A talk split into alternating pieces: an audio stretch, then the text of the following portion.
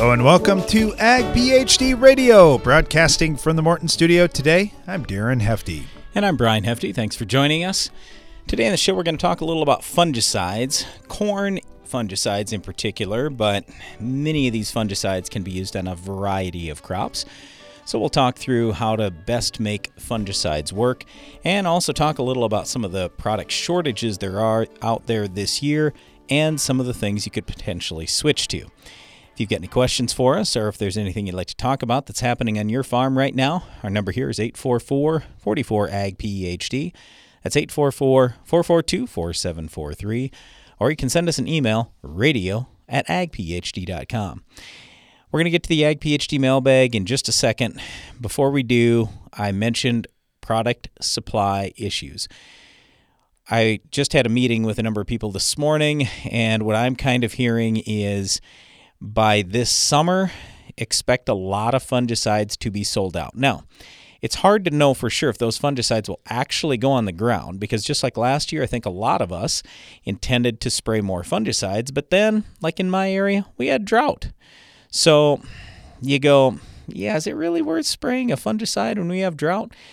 Maybe, maybe not, but you just have to look at the odds and say, okay, chances are we're going to have a little more in season rain this year than we did last year in much of the Midwest. So, since commodity prices are good and since we know fungicides can pay very well when commodity prices are good and there is some moisture out there, so there's at least some threat of disease, we think there's going to be tremendous demand. The problem is, as you know, there are a lot of supply issues this year.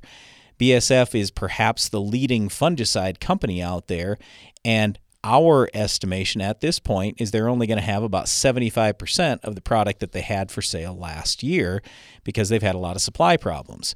So, if you look at that and say, you know what, we think fungicide use could be up 10 or 20% from last year, which I think is a fair number, and we've got the number one company being down 25% in supply, that's not good math. So, what that means is a lot of people are scrambling, and already we see this today. People are turning to Bayer, Syngenta, FMC, a lot of other companies looking for fungicides. So, that's one of the big things we'll talk about today. Okay, let's get to the Ag PhD mailbag. It's now mailbag time with Brian and Darren. All right, get this one from Ben in North Dakota. He said, I've got a yearly contract in this ground. I'm wondering what your ideas would be for fertilizing this ground to correct levels for barley this year. I do have some drainage issues due to spring water backing up in a county ditch in the southeast corner, which I've been trying to get fixed, but this can be a slow process sometimes. Brian, I just glanced at the test. I didn't see any ah. N, P, or K or zinc. Nope. No. And I thought, okay, and you got a yearly contract, and you've got a crop like barley that, uh, if you were doing a row crop, I'd say, oh, easy, I'm going to band, Right. and I'm going to put out what I need. But for Yep. barley, how how do you do that? Well, it's tough. So honestly, if it's me, I'm going to the landlord and I'm going to show him this test and say, look, there's no P, no K, no nothing here. And that's what happens when you have short-term rental contracts. And I just and say, there's a drainage problem. It's going to cost some money to get fixed. Right. And I just say, look, we'd, we'd love to farm your ground. Now, I don't know if you do or not. So I'm, I'll just say, let's pretend this was me and let's pretend that I actually want to farm this ground for a while. I would go to the landlord and say, look, I'd really like to farm this ground forever. And eventually, when you decide to sell it 10 years from now, 20 years from now, 50 years from now, I'd like to buy it. But in the meantime, I, I'd really like to build this ground up because here's what's happening right now. If we let the ground continue to go the direction that it's going today, eventually we're going to have a major problem here because drainage typically leads to more sodium in the field. More sodium means we've got issues with our soil overall, and eventually we have more sodium, more salt, and our soil ends up dead. And you can kind of see it when your chloride, your sulfur, some of these leachable numbers, they're off the charts high. So we know we have a drainage problem, and, it's not just that this water needs to get away on the soil surface, it's an internal drainage problem, meaning you need tile. And then I look at this and say, yeah, you've got a high pH, but the nutrients are out of balance, and that's why the pH is so high. Your base saturation K is at one, it needs to be at four minimum. Your phosphorus level's at two, and personally for me, I'd like it to be at least at 50. I mean, personally, I'd rather have it at 100, but at least at 50. And it, when you start getting some of these nutrients in balance, Darren mentioned zinc too, it's at a quarter part per million. Well, it's really hard to raise a great crop of anything with a quarter part per million of, of zinc. Copper is one of the things too. You're at 0.45 parts per million. That should be three in barley. If it is, you're going to see a lot better tolerance to diseases and you're going to have better standability and everything else. So, yeah, I, I if you can't get anything worked out with a long with a landlord long term, then this is tough ground to farm. It really is. I, I, I don't know what to tell you because when you have to broadcast for your fertilizer for barley, since you're not in a row crop, you're going to get a bunch of tie up out there. You're going to put fertilizer out that's some of it's not going to get used, but I just I don't know what else to do. That that's that's what I would do. And it's going to have to be a blend of a whole bunch of things because you're short on almost everything other than those couple of leachables that I mentioned already like sulfur. So, I do everything I possibly could to help the landlord understand where we're at and look, long term, here's where I want to go and I want to make your ground more valuable. All right. Uh, you got to get your calculator out for this next one, Brian. So this one comes from Claire in Michigan. She said the University of Michigan recommends we use 1.4 as our removal rate of potassium for each bushel of soybeans. We're raising 60 bushel beans, that would be 84 units, or 140 pounds of actual 0060 by my calculation. And she said, one question for you if we're using the Ag PhD app, is your removal rate units or actual pounds of product? 60 bushel soybeans would be 70.8 K2O potassium for the grain and 60 for the stover. Uh, it's actually well, uh, if you look at it, it's whatever we say that it is right there. So it tells you, it literally tells you on the app what we're talking about. So when we go to potassium, that's units of K2O potassium, okay? Or phosphate, it's phosphate pounds. Or nitrogen, it's nitrogen pounds, sulfur pounds. So what it says in the app is exactly what it is. Stay tuned, we'll be right back. Do you have crop failures due to flooding, drought, or another event? You may need to consider a better burn down regimen. Adding just 2 ounces of Nufarm Panther SC to your tank mix not only provides faster results, it provides residual that lasts. You gain flexibility to keep your cropping options open. Ask your dealer for Panther SC and get Panther power in your tank. During the Bronze Age, grain sorghum was a common crop in developing agriculture. Today's technology has changed virtually everything, but grain sorghum largely hasn't changed. Until now. Introducing ImiFlex herbicide. Paired with iGrowth non GMO herbicide resistant grain sorghum, this duo controls foxtail and other tough weeds pre and post emergence so you can grow like never before. Make history in your sorghum acres. Start today at sorghumpotential.com. Always read and follow label directions. Your schedule can change by the minute, making it hard to stay on top of the latest agronomy information. But at Ag PhD, we have some good news for you. If you miss an episode of Ag PhD TV or radio, you can catch up at agphd.com. With years of valuable content and the latest episodes available to stream for free, you can continue building your agronomic knowledge on any schedule. While you're there, don't forget to check for upcoming Ag PhD events and workshops. Watch, listen, and learn at agphd.com. The first name and last word in weed control in heavier, higher organic soil types is Authority Edge herbicide from FMC. This proprietary combination of actives outperforms the competition, delivering up to 14 more days of residual control. Visit your FMC retailer or ag.fmc.com to learn more. Always read and follow all label directions. Authority Edge herbicide may not be registered for sale or use in all states.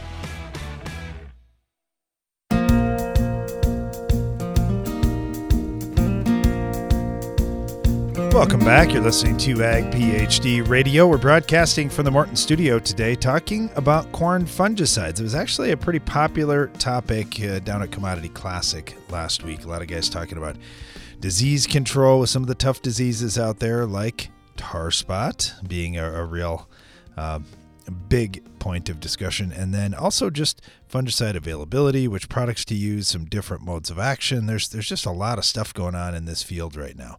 Uh, Brian, did you want to jump into the fungicide discussion, or you want to talk just a little bit more about that well, last question? Okay, so this question that that Darren had for me before the break, um, I said, "Well, wait a second. It, you started out with, hey, I got to run my calculator, but then there was no calculator question." I think where Darren was going with this is when he heard, "Well, wait a second. 60 bushel beans takes off 84 units. That's not right. That that it's it, well, anyway." What it takes for 60 bushel beans for the grain is 71 units of K2O potassium. That is not K. All right, in order to get K, you have to divide by 1.2. So, anyway, nevertheless, um, yeah, that's a it's a lower figure than what what you're talking about there, but that's the grain removal. Stover removal 60 units of K2O potassium. So, let's keep in mind K is not K2O.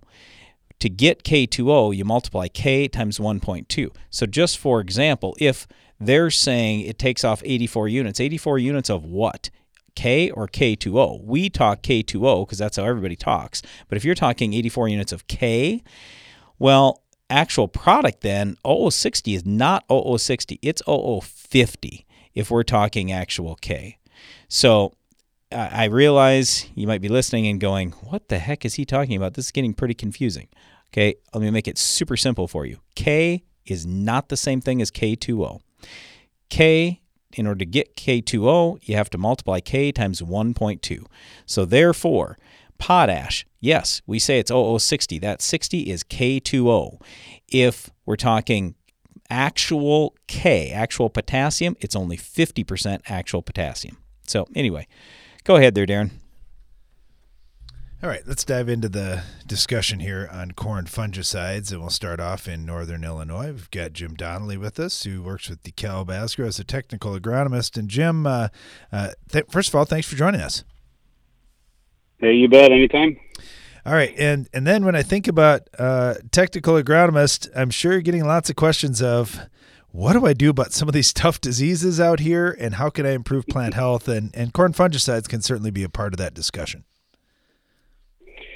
No, absolutely, and and they've been a, a part of the discussion for a while, right? But um, you know, especially when we're talking about you know things like tar spot, absolutely, um, you know, fungicides are are going to play and have played a, a, pretty big role, especially especially here in northern Illinois, where it's it's been a pretty big deal for a number of years now you know, when we look at, at some of the different diseases that are out there, it seems like about every farmer you talk to as you head around the country, they may have some different local flavor. But even the guys that aren't in tar spot areas are talking about tar spot now because it's kind of like Asian soybean rust was back in the day, too, that people were nervous. What are you learning about this when, when you kind of get thrown into this? And, and uh, I'm sure a lot of people are turning to you for advice. Yeah, so uh, you know, first and foremost, I think you know the biggest thing uh, we're learning is that that fungicides do work. They're they're a very important tool, and, and I would say that in any area where where they they get it bad the first time, um, it, sometimes there's circumstances where maybe there was a, a misapplication or it was heavy enough that that even you know one trip didn't do it. Um, there's there's the misinterpretation that, that the fungicides aren't doing anything, which in, in reality they are. It just tends to be a, a, a pretty aggressive disease. So, um, you know, at that time, you know, timing becomes important, application quality becomes important, just some things that, that maybe we've taken for granted in the past that we have to pay a little bit more attention to uh, with this one in particular. No doubt about that. The other question that we get a lot, and, and this may be one you get to touch on some too, uh, is the breeding and what's happening with the corn breeders. I, I, know some of the breeders that work at Bayer, and I know this is mm-hmm. high on their list of priorities of improving hybrid tolerance. And they're already seeing some of the hybrids now with better ratings than what we had just a couple years ago. So, what are you seeing, Jim? You you get to see stuff uh, pretty early on in the process. Yeah. So, um, and I would say that you know really, and this is kind of industry wide, but really the, the first year that we started to to get it pretty heavy, um, that was that was in 2018. Um, you know, we saw differences then, um, where where we had products that were a little better, products that were average, and, and products that were uh, below average. So, you know, even back then we saw some disparity um, I, I, would say that when we look at products that are coming down the pipe, um, there are certainly more and more options uh, that are floating to the top uh, that we can choose from and and bring into a bag um, for for a farmer's field. Yeah, it is exciting the just the abilities now of making all these observations and, and getting to know just so in depth these hybrids as they're being developed to try to identify better disease tolerance coming up and and like you mentioned Jim just knowing which ones okay these ones are above average. Let's keep working more on some of those crosses and some of those inbreds and and bring better products. So we really appreciate the info Jim. Good luck to you here. Spring is right around the corner. It sure is. It's really feeling like it. 50 degrees down here and uh, it uh, it makes a guy nervous. That's for sure. you bet. Well, we got more warm weather heading your way. So, uh, thanks a lot, Jim. Really appreciate having you on. You bet. Thanks, Darren. Uh, we've got Brandon Schrage with us right now down in Nebraska. He's with FMC. And Brandon, uh, you get probably the most questions about Xyway, I'm guessing, when it comes to corn fungicides right now. Yeah, I, would say that's the case. It's it's definitely new. It's a buzzword, and so that that encompasses a good part of the discussion, but there's still a lot of foliar options out there as well. That's true. That's true. Um, on the Xyway piece, uh, we've been using it through the 3RIVE 3D system on our farm. We really like that. What's been your experience with that? Have you found a better way to get more out of that product? Well, so it's just really going to depend on your cropping system. A lot of guys like the 3RIVE system. That foaming formulation allows you to haul around less water. Um, it's quick connect, so it's easy to mix. But the reality is, is that the active ingredient in the Xyway 3D is the same um, as the Xyway LFR. So if guys are more prone to want to use liquid systems for starter fertilizers, um, or maybe they're very happy with your aerial program, you know, there's the Topguard EQ Lucento. So when you say, is there a better way to use um, a, a given fungicide? It, the answer is yes, but it's going to depend highly on what those guys are doing as far as an operating system.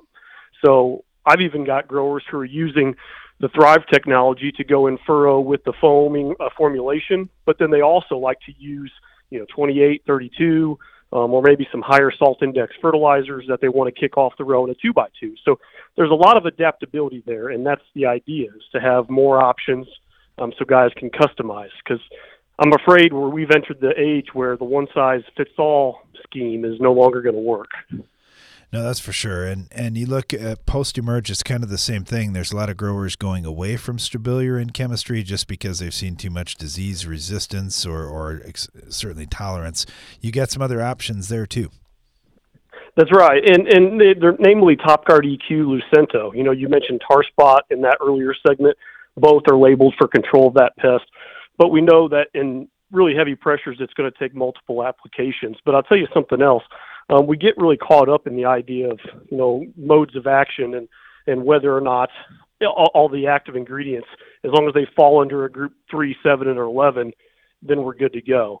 Uh, but you got to look at the differences between those active ingredients within those modes of action because there's huge differences in terms of solubility, uh, residual half-life, affinity for those binding sites, and so we're really going to have to become, and I hope the growers are encouraged to become their own researchers.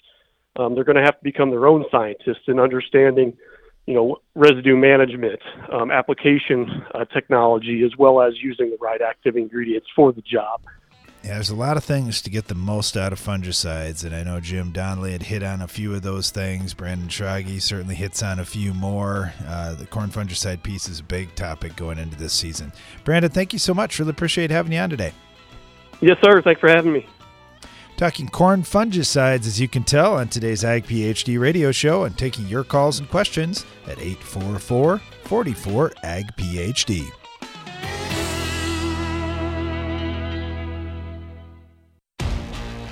The value of your farm building is in its ability to protect what's stored inside. That's why Morton Buildings ensures that every machine storage and insulated workshop we build will provide superior strength and durability. As a 100% employee owned company, we're all committed to being the industry leader with a focus on innovation, service, quality, and most importantly, customer satisfaction. To get started on your next project, please visit mortonbuildings.com.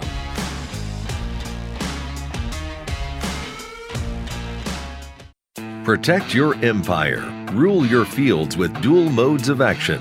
Low use rate Authority Supreme herbicide from FMC combines Group 14 and Group 15 modes of action for pre plant and pre emergence control of key broadleaf weeds and grasses. A preventative application keeps your fields clean when it matters most to crop productivity. Visit your FMC retailer or ag.fmc.com to learn more. Always read and follow all label directions.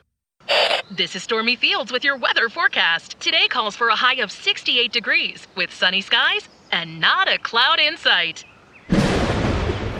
Planting windows can close fast, so when you need both speed and accuracy, choose John Deere. Our Exact Emerge planters and precision ag technologies give you precise seed placement for uniform emergence and the efficiency you need to gain ground. See what you have to gain at johndeere.com/gain ground. Boost your productivity and profitability with Soil Warrior from Environmental Tillage Systems. Improve fertilizer efficiency and your yield potential in just one strip till pass. Now that's ROI. Contact us today at soilwarrior.com. Improve germination in your fields with the Germinator closing wheel from Farm Shop MFG. Our unique spike design seals your seed within a firm vein of soil, providing maximum seed to soil contact and maximum germination. Order a set for your planter at farmshopmfg.com. Ag PhD has one mission to give you the knowledge you need to make your farm more successful. That's why every issue of the Ag PhD Insider magazine features crop fertility and pest management tips, insights into the world's highest yielding farmers, updates and results from our in-field research trials, as well as the latest agronomy information from Brian and Darren Hefty. We put it all in one place so you can make your farm more productive and profitable. Subscribe to the Ag PhD Insider at agphdinsider.com. Soybean growers are dealing a swift blow to tough broadleaves and grasses with the two in one power of Moccasin MTZ. Moccasin MTZ combines the power of S metolachlor and a higher load of metribuzin for outstanding weed control right from the outset, with extended residual control to keep tough weeds down, including pigweed, water hemp, ragweed, and mare's tail, in addition to annual grasses like foxtail and barnyard grass. Ask your retailer about Moccasin MTZ and always read and follow label directions.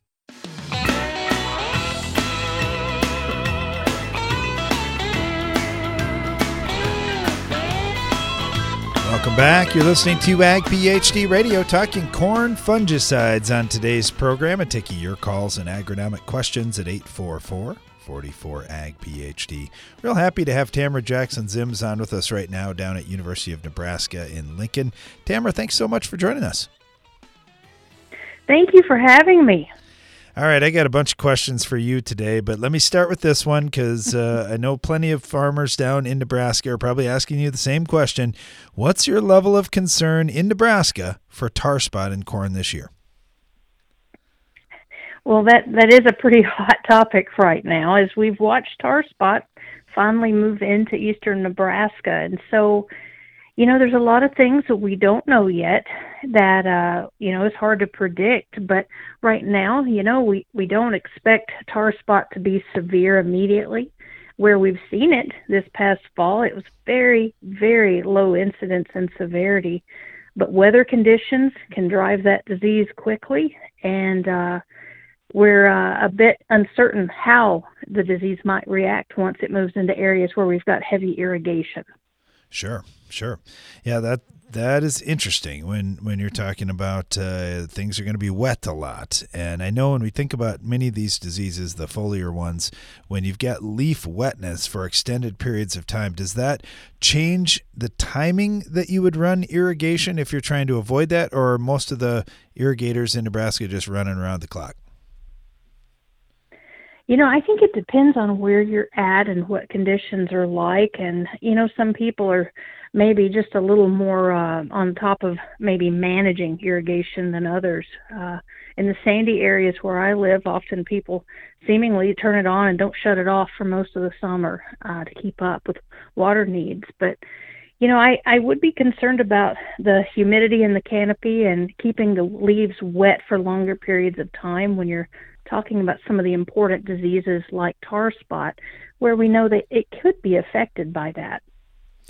One disease, let me switch gears on you here, Tamara. Uh, one disease we've heard a lot about coming out of last growing season is Fusarium crown rot. We talked to a number of growers that say, mm-hmm. man, I've, i just hadn't seen so much Fusarium crown rot before.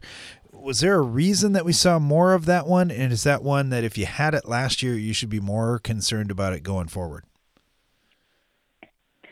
Well, I guess in reverse order, I you know, I would say we don't know a lot about this disease yet, but it's going to get more attention. Uh, uh, Bayer Crop Science has partnered with us at UNL to do some research on it starting this year, and so we hope to start to tease apart some of these questions and try to get some better answers. At the moment, we can't be certain what conditions may have driven that. We uh, only have some educated guesses at this point, and so I would definitely be more wary and watchful for that disease because Fusarium, the the fungal group, uh, can overwinter really well, and if you've had it once, like most things, you're likely to see it again if conditions are favorable again. Yeah, it's always something every year, and I know last year was a pretty good year for Nebraska and corn yields, but of course there's there's a couple new diseases on the frontier, so uh, that that's at the forefront of everyone's mind. How about any other concerns that you've got going into this year, Tamara? Is there any disease that you're really watching for, or that you think growers are, are maybe underestimating? I think tar spot's the one that we're watching most closely because there's a lot of uncertainties around that. So we're looking a lot to our neighbors to the east at all the research that they've done, like with the fungicide use and uh, some of the other things. Uh, but we shouldn't forget about any of the others. Anything else we've had in the past will have overwintered other than the rust diseases. And so uh, there's the potential we could see that. Right now, we're so dry it's hard to imagine that uh, we'll see a lot of pressure.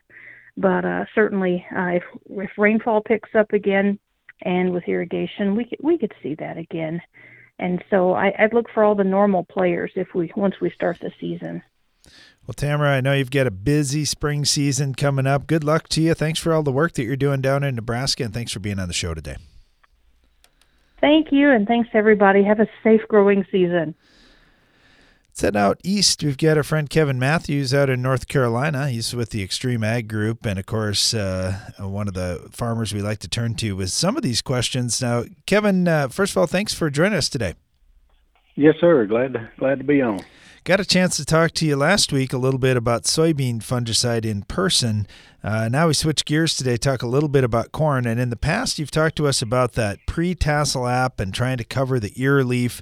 Boy, it made a lot of sense to us as as we've grown small grains and know how big a deal that flag leaf is. How big a deal is the ear leaf in corn? Oh, it's huge. That's that's your life of the life of the pocketbook. I, I, was thinking about this too. The tassel time application, sometimes getting down to that ear leaf can be a little bit of a challenge, especially if we're going by air and not using many gallons of water. What application methods do you like to use? Are you a ground rig fan? Do you like to do stuff by air? do you do things just a little different? Well, the air is certainly an economical way of doing it, and it's a quick way. If you have an outbreak, you can cover a lot of acres extremely fast. But uh, your goal is to be out there, uh, you know, that that pre-tassel, tassel time, uh, prior to pollination or just after. I don't like doing it during pollination. Um, it's, it's just too risky. Although most surfa- most of the fungicides are safe, it's just a surfactant you add in there you could get in trouble. The getting it just prior to, it seems like you can get down in there better. We like the ground rigs. We use uh, Hagie, and we also have a New Holland machine. We use both those. Um, both of them do an excellent job. Uh, I personally run the Hagie. My other guy runs the New Holland. I, I kind of like my Hagie, but volume wise, the the key is a really good nozzle. We use a Pentair Hypro uh, 3D nozzle for fungicide. It does a phenomenal job getting it down in there and just coating all the way down to the bottom of the canopy because those those diseases are going to start in the bottom and migrate up to that ear leaf. So it's really important that you get that whole stalk covered. And we will typically run 15 gallons to 20 gallons an acre of carrier with that. And that is uh, that's really getting it in there. It does a phenomenal job with those nozzles, doing it with a ground rig the the aerial guys do a great job as well. But in our environment, it's it's just getting a little bit dangerous. We use helicopters a lot, and fields are small. A lot of people, a lot of trees. You guys have been out here, so it can get kind of tedious. Yeah, it can get kind of humid out there too. Tamara Jackson Ziems was just talking about the humidity under that canopy, and I totally agree with you. I love those 3D nozzles for coverage, and I love getting that plant covered so you don't have disease coming up from the bottom and, and burning you later in the season.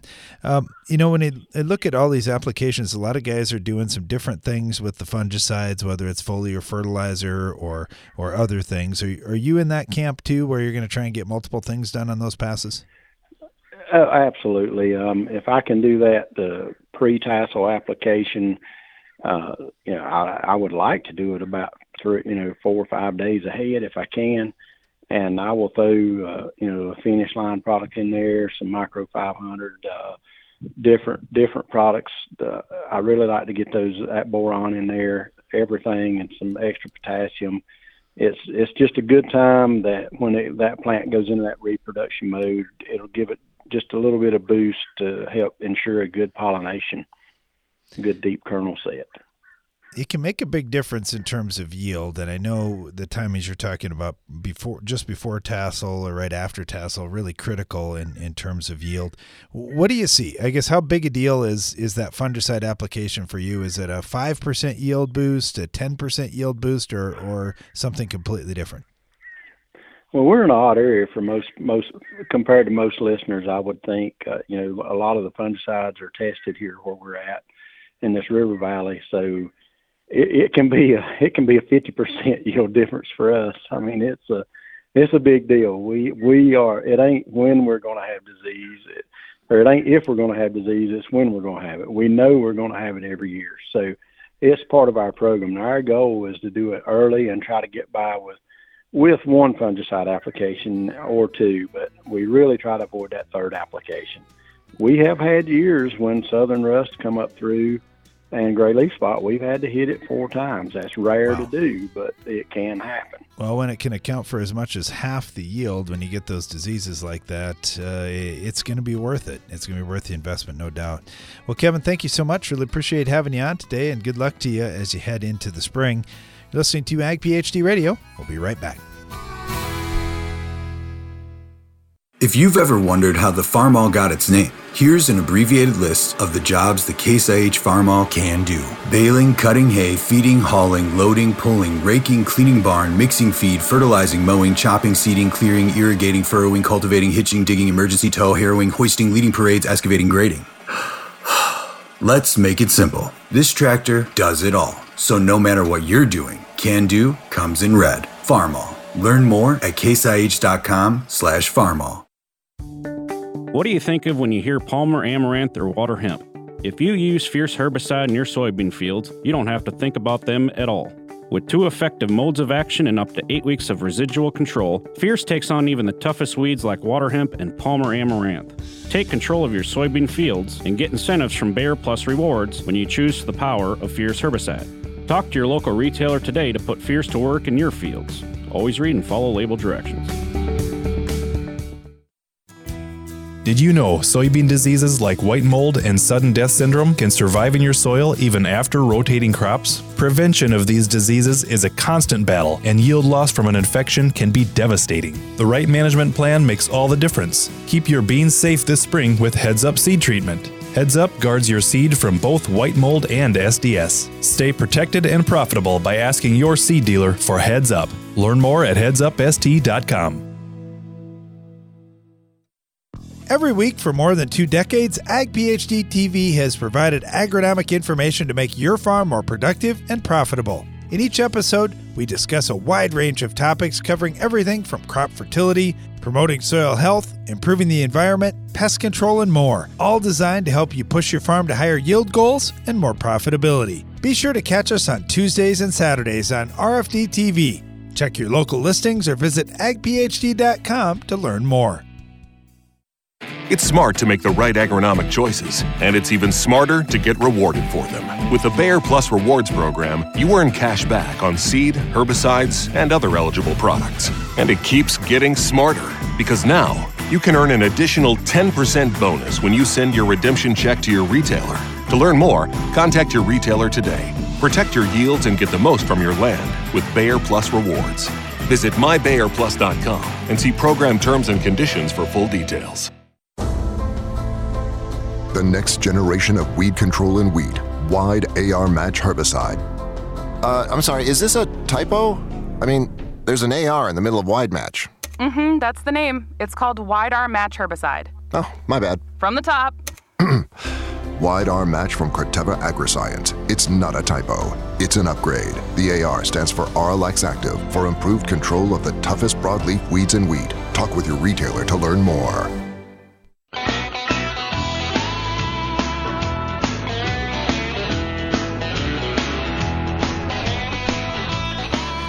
Welcome back. You're listening to Ag PhD Radio, broadcasting from the Morton studio. We're talking about corn fungicides on today's program and taking your calls and agronomic questions. You can email us, radio at agphd.com, or just give us a call, 844 44 Ag PhD. Brian, couple questions on the fungicides here. There's multiple different modes of action out there, and this year a lot of growers are saying, man, my first choice fungicide, my dealer doesn't have. My second choice fungicide, my dealer says is tight supply. So we see a lot of guys switching from products that they had intended to use this year to, well, what's the best thing you got that's available? And I know that creates a lot of nervousness amongst the growers, but there are quite a few really good products out there. Lots of really good products.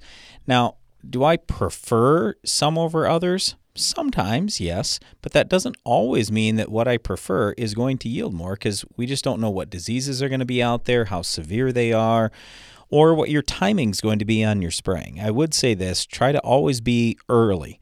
We always want to be in the early side with fungicides because they are great at preventing disease. They're not very good at curing disease. So you got to hit it really early. Anyway, in terms of products that are out there, our number one piece of advice is this try to find something with multiple modes of action. Number two, if you can, try to pick some of the newer products. So rather than, let's say, old propiconazole tilt from 40, 50 years ago, you might want a newer triazole, whether it's the Revysol from BASF, the Proline from Bayer, or something along those lines. So I, I'm just trying to say if you can, we then want to drill down once we say, all right, we're getting two modes of action or three, drill down and say, okay, can I get the newer products rather than some of the older ones? If you can, great. If you can't, it's not the end of the world because even tilt is you're going to find that in, for example, Pro. Trivapro is a pretty good product. I'm not going to say it's the greatest. I'm certainly not going to say it's the worst. It's pretty good. And this year, I just have a feeling that a lot of things could pay if we're getting some rain, we have some disease out there, and with the way crop prices are, I'm going to feel pretty good spraying a lot of these different products.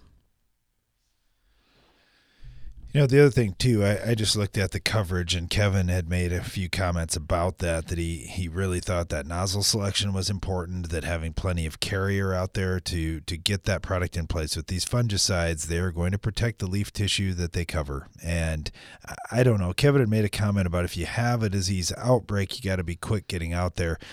I think you're already too late. I mean, yes, maybe you can stop it from getting worse, but you've already got some damage out there for the most part, with fungicide applications, we look at what are the critical timings and then we just make the decision: are we doing it or are we not? Are we going to make that investment or not? And I think that's what you have to tell yourself on the farm. I, I, can get out there, I can make the application at this timing. It's a critical growth stage. Uh, like he was talking about getting the ear leaf covered and protected. That ear leaf is so, so important on corn. If you don't understand how important it is this year in your corn crop, just go out, take a, a little strip of row and break off the ear leaf on every corn plant and just see what kind of impact that has to your crop it's huge. So that one's big. We can't get it covered by disease and, and lose all that power to feed the ear. So that's what one really critical stage. So you get the critical stage, you make your decision is it worth it or not? Hey, we've got $5 corn, $7 corn, whatever it is. Hey, we've got 200 bushel, 300 bushel yield potential out there. There's a lot of dollars at stake. And I know fungicides aren't free, but when you look at how many dollars you're protecting, a lot of times they're going to be an awfully good investment. I'm not going to say every time because hardly anything is a good investment every time, but more times than not, in most situations, if you're raising a decent amount of yield, and especially when you've got a good price, it's a pretty good investment for the money. Any other comments on fungicides, Brent? I guess the only other thing that I would say is normally you are probably waiting on your fungicide decision until it gets in season. But because of the product shortages this year, we would just encourage you try to decide early. It's real easy to cancel something off later or to return a product. But if you can't get it and you want it, that's what's very frustrating. So decide early and pick it up early. All right, let's dive back into the Ag PhD mailbag. I got a question that came in from Trevor, and he said, You guys talk about strip till quite often. I'm wondering, can a can a 12 row strip till machine work with a 24 row planter? I'm fearful that the next strip pass could be off by just a few inches, causing seed placement outside the nutrient zone. Great question, and that was our question as well. Going back when we first started doing strip till 15, 20 years ago. So we did a little study, and what we found is if we kept it within five inches, five inches one side or the other, our yield was virtually the same. You don't want to get off the berm or off the strip till pass if you can. Uh, try to keep it on that, but it, it doesn't have to be exact. Doesn't have to be right in the center of that or anything like that. The reason why we wanted to do this testing is we have the exact same situation you're talking about 24 row planter, 12 row strip till machine. Plus, let me throw in another factor we have contours. So, when you've got hills and you're on the side hill, as you know, things don't track perfectly behind that. But anyway, we've we've had good success, and you know what? If a plant here or there gets off a little bit and it suffers just a little, it, it's not the end of the world. We still like strip till for fertility placement, number one, and number two, warming the soil. All right, thanks for the question. Uh, got this one in from Terry. Terry said, What is the best time to start tissue testing wheat? Before we do our top dress or after? Right now, our wheat is just showing a few green tillers, and other than that, everything else is still brown from being dormant. Well, typically with corn and with wheat, we're going to say you want to start testing as soon as you start seeing growth. So, wheat's a little different because if it's going to be winter wheat, then it's once it breaks dormancy and it starts to green up, that's when we would start doing tissue analysis. Now, I'm not going to say we're basing our entire fertility program on corn or wheat with a tissue test or a few tissue tests doing it. We like to do it once a week. But it's good information so you can hopefully get a little bit better guide on how you're doing with your overall fertility program and spot maybe some of the weaknesses that could be out there. I still prefer the soil test, and that's going to be the baseline for everything, but it is nice having that tissue information. Let me throw one other thing out because you mentioned top dress. What happens in a lot of cases, and one of the biggest questions we get about nitrogen is can I use my tissue analysis for a nitrogen recommendation? And my answer is always going to be no. I'm not using it for that, and here's why. With nitrogen, it is a nutrient that is needed in huge amounts by almost every crop out there, especially corn and wheat. And well, tissue analysis is great at telling you what there is in the plant today. It is horrible at predicting anything. So tissue analysis is not predictive at all. It doesn't know if in the soil you have only 5 pounds left of nitrogen or if you have 500 pounds. Tissue analysis has no clue. So that's where we really like seeing what we call a pre-side dress nitrate test in corn, but it's just running a nitrate test costs 5 bucks, but you got to do a soil test.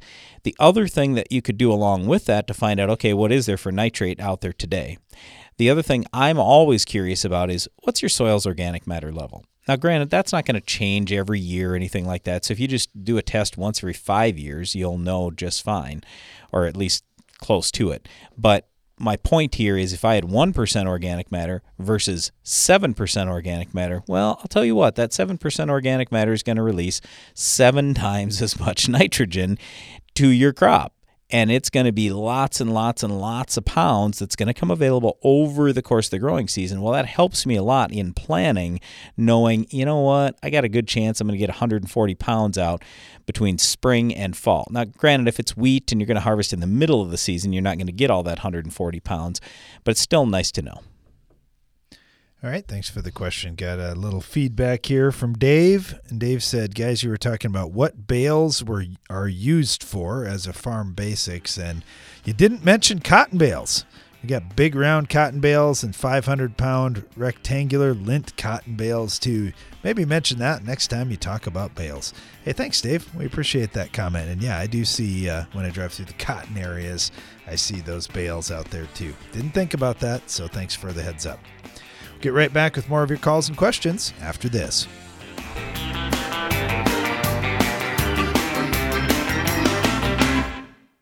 Heat, drought, wind, hail, northern corn leaf blight, gray leaf spot. If your corn is under stress, you are too.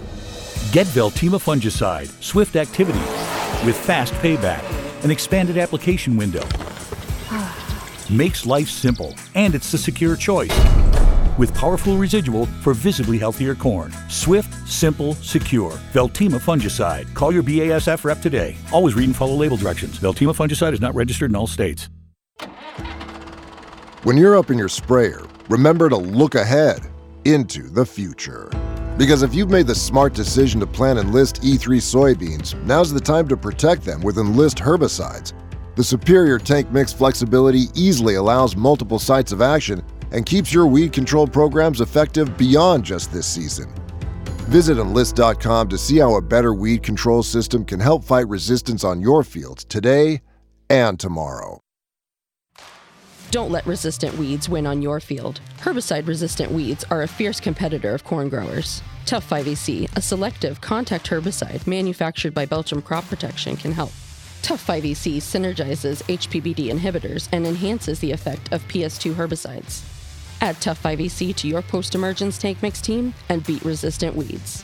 Ask your local retailer about Tough 5EC or visit BelchimUSA.com. Always read and follow label instructions. Your schedule can change by the minute, making it hard to stay on top of the latest agronomy information. But at Ag PhD, we have some good news for you. If you miss an episode of Ag PhD TV or radio, you can catch up at agphd.com.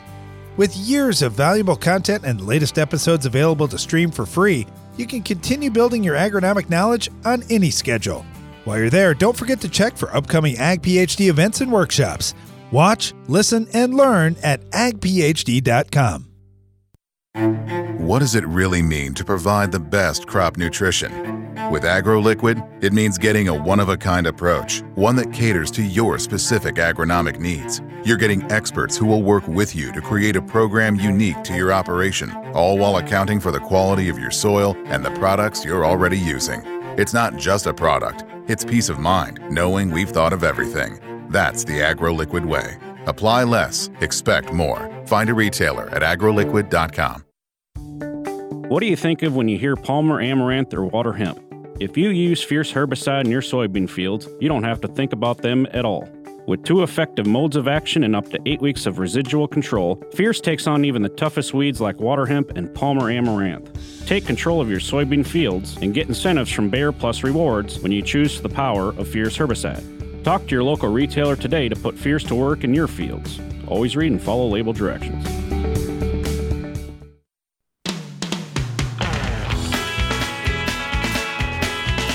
Welcome back to Ag PhD Radio. Brian Hefty here, along with my brother Darren. We're right in the middle of the Ag PhD mailbag. Darren, what you got for us next? Well, Brian, you've been talking about how we've already been out with the sprayer on our farm. We have. And uh, Joe said, All right, you guys are talking about this early, early spraying. I'm just wondering, are you doing any tillage on these fields in the spring, or, or are they no till, strip till fields? Uh, some of each. I don't have any problem doing tillage there. Some people worry about that, but I don't. What's the difference if I spray it today and work it today, or I spray it today and I work it two weeks from now? It, it it's it's no big deal. It's going to be fine. So yes, we like getting product out early for two main reasons. Number one, spreads the workload. It, it's not like we're running a big crew on our farm or anything, and we we're trying to cover a lot of acres, get a lot of stuff done, and just think, uh, okay, so uh, think of how long it takes for you to plant on your farm. So we we, we farm about 3,400 crop acres. Now I want you to think about all these different trials and research and all the I'm going to call it nonsense that, that we're doing from time to time because sometimes it turns out terrible. But we've got our, our guys in the farm doing all this stuff beyond what the normal farmer would do. So it takes us a fair amount of time. So I love getting the spraying done early. Anyway, that's reason one why we do this. Number two, we want better results always. I want to get, if I'm going to spend a dollar, I want to get $2 or better yet, three or four dollars out of whatever I'm spending. I don't want to get 75 cents back out of the dollar I invested. So I want the best bang for the buck possible. And the way you can do that with pre emerge herbicides is you get it out there early. Now, I, I, I got to make sure that I'm very clear with this so you don't misunderstand what I mean by get it out early. I do not mean if you're going to plant a month from now, there the frost is already out of the ground, the weeds are growing, and it's like it's going to be a jungle in a month. What I'm talking about is the ground's frozen and it's just thawing now, and it's going to be thawing over the course of the next month. We're hitting it mornings when the ground is still firm enough we can cross it, and then in the afternoons as that ground is thawing, then the herbicide will attach itself just fine to the soil. So that's the type of situation we're talking about. So, in other words, we're not going to have weed growth for a month, maybe five weeks, maybe even six weeks, depending on what the rest of the spring looks like. That's when I like getting it out early. I do not like getting the herbicide out early if we're going to have five or six weeks of weed growth using up the herbicide. I mean, you can do that, it's fine. It's just that now you're not going to have as much herbicide left when you plant the crop, and you may not make it to crop canopy. All right. Uh, thanks for the question. Got this one from Ryan over in Minnesota. Unfortunately, Ryan had a dicamba drift issue happen on their farm, and, and they're working with uh, a neighbor and an insurance company on on settling that. He said they had an issue with some Zidua giving a response in a number of their soybean fields, and they, they saw a heart shaped or drawstring effect on the leaves. Was that Zidua applied post or pre? Did he say? Uh, no, but but they had somebody come out uh, mid June and take a look at that. So I'm guessing that was put on post. But that that would be a good Okay. follow up question. But Yeah, anyway, anyway, they they were told soybeans typically grow out of that and yield is unaffected. And they did notice in their other fields that where they saw that Zidua effect on the plant that they did see them grow out, didn't hurt yield. But unfortunately, in one field, they had a neighbor that sprayed on a day where the wind was blowing towards their field. So Mm. they had Yep. dicamba that blew into their field, and they're Yep. non-dicamba tolerant soybeans. So they, they had much lower yields in that area. Uh, and he said they, they had the epinasty, the telltale symptom of dicamba damage. So Sure. a few dicamba questions. He said because the neighbor did use a DRA or a drift retardant agent, and he said they also left a buffer strip, but the downwind, uh, the wind blowing was enough to move dicamba. mhm. He's wondering because they don't. They're claiming it may not may not have just been from them. Uh, is there really truth to this that there is so much dicamba floating around that nobody can be held responsible? And then also just wondering um, if there's anything they can they can do on this, or or if if we think uh, that's something that if you, if they can show that the wind was from the right direction, that they could get some help from that neighbor and their insurance. Yeah, this is tough. So during our break here, just uh, let me give you a little behind the scenes. Darren says to me, "All right, do you want to cover this, Brian?" And I said, "Sure." Oh, I mean, it is a problem that's out there, and as I'm sure you know, here at Ag PhD, we do not shy away from the problems. We got to talk through this stuff. It's things we're going to deal with on the farm. Last year on our farm, we had about a thousand acres of soybeans. We were primarily corn last year, but we had about a thousand acres of soybeans. I think every single acre got hit by dicamba. It was all enlist beans. I think every acre And got hit most of the fields looked the same from end to end. Yes. So it wasn't like on one end of the field next to somebody else's Xtend beans they were bad. It was Right. all the way across the field. Now, one of the the the biggest things that I've learned, a little opposite from my dad, was try to stay calm. When you get emotional, you do dumb stuff, you say dumb stuff, and I'm guilty of it too. But eh, I I try to just be calm. And so when I'm looking at our fields and I see, oh my goodness, somebody hit us with dicamba on this field. And then I see go to the next field. Yep, we're hit here. Yep, we're hit there. Yep, we're hit every single field. Well, anyway, I, I, I just stayed calm. Our our yields were fine. What actually hurt us last year on yield was hail on about half of our ground. Um, over 500 acres got hail pretty bad, but where we didn't have hail, we had some really good beans, almost 80 bushel beans. So I'm not going to complain that much overall. If you just have light cupping from dicamba, typically it does not hurt yield, or if it does hurt yield, it's very, very slight. And it's it's nothing that for me I'm getting all worked up about. Now, if it was physical drift, that's different because then you can shorten the plants, and when you do, you are often going to hurt yield. So in that case, I would just say I would I would show the insurance company, okay, here's what's going on.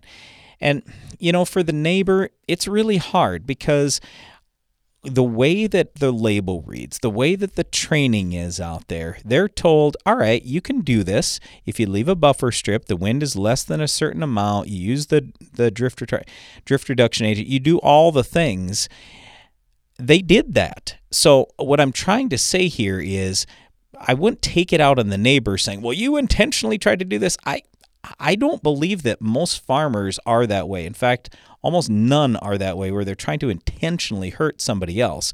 They did what they were told to do, and it's just flat out dicamba moves.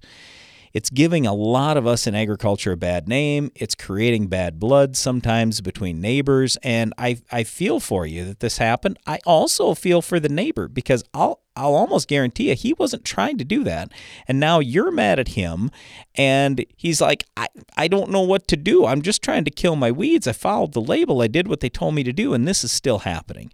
So this is part of the reason why I don't think we're going to see dicamba in soybeans long term. Uh, five more years, 10 more years, that's probably it. Or we're going to see restrictions to an earlier date. Southern Minnesota, for example, the date is now June 12th. It's not June 30th anymore. In southern Minnesota, it's June 12th.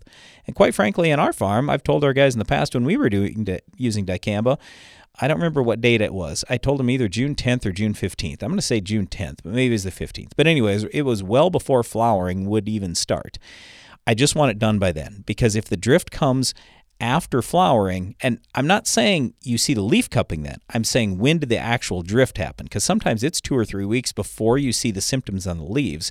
If that's the case, then that usually tells me it was a very, very, very minute amount. So, anyway, I realize I've given you a lot of stuff here, and you probably go, um, Can you please answer my question? okay, so I would just say there there is a fair amount of dicamba out there it, it- that's been drifting. It's hard to prove where it came from, but when you have other fields that weren't impacted and one field that really was, and that neighbor was right there, that's probably what I would use with the insurance company, and hopefully something works out. Now, I don't know how much yield you lost. Hopefully, it wasn't much, and this isn't that big a deal. But yes, all of us in agriculture, unfortunately, are having to deal with this, and it's it, it's not a great situation. Nope, it sure isn't. Uh, thanks for the for the question, though. We really appreciate that. Uh, get this one in from Scott, and he said, "Guys, we're talking about deep tillage, and another option that you didn't mention or or could talk a little bit more about would be planting deep-rooted legume crops or root crops that could break compaction. I get it though; long rotations are just about extinct, but maybe it's time to review them in certain areas." Hey, Scott, really appreciate that comment. Yeah, there there are certainly. Uh, other options out there to break up compaction and, and putting something that, that gets a deep root on it can definitely be part of that package if you can work that into your rotation. Uh, thanks for the comment. Really appreciate that. Thanks to you for listening to today to today's show. I've been talking a lot about corn fungicides, and we got more questions coming into uh, the spring. So tomorrow's going to be all mailbag, all show long. It'll be like a Farmer Friday show, just done on a, a Wednesday instead. Thanks for listening to our show today. Be sure to join us again each weekday for more Ag PhD Radio.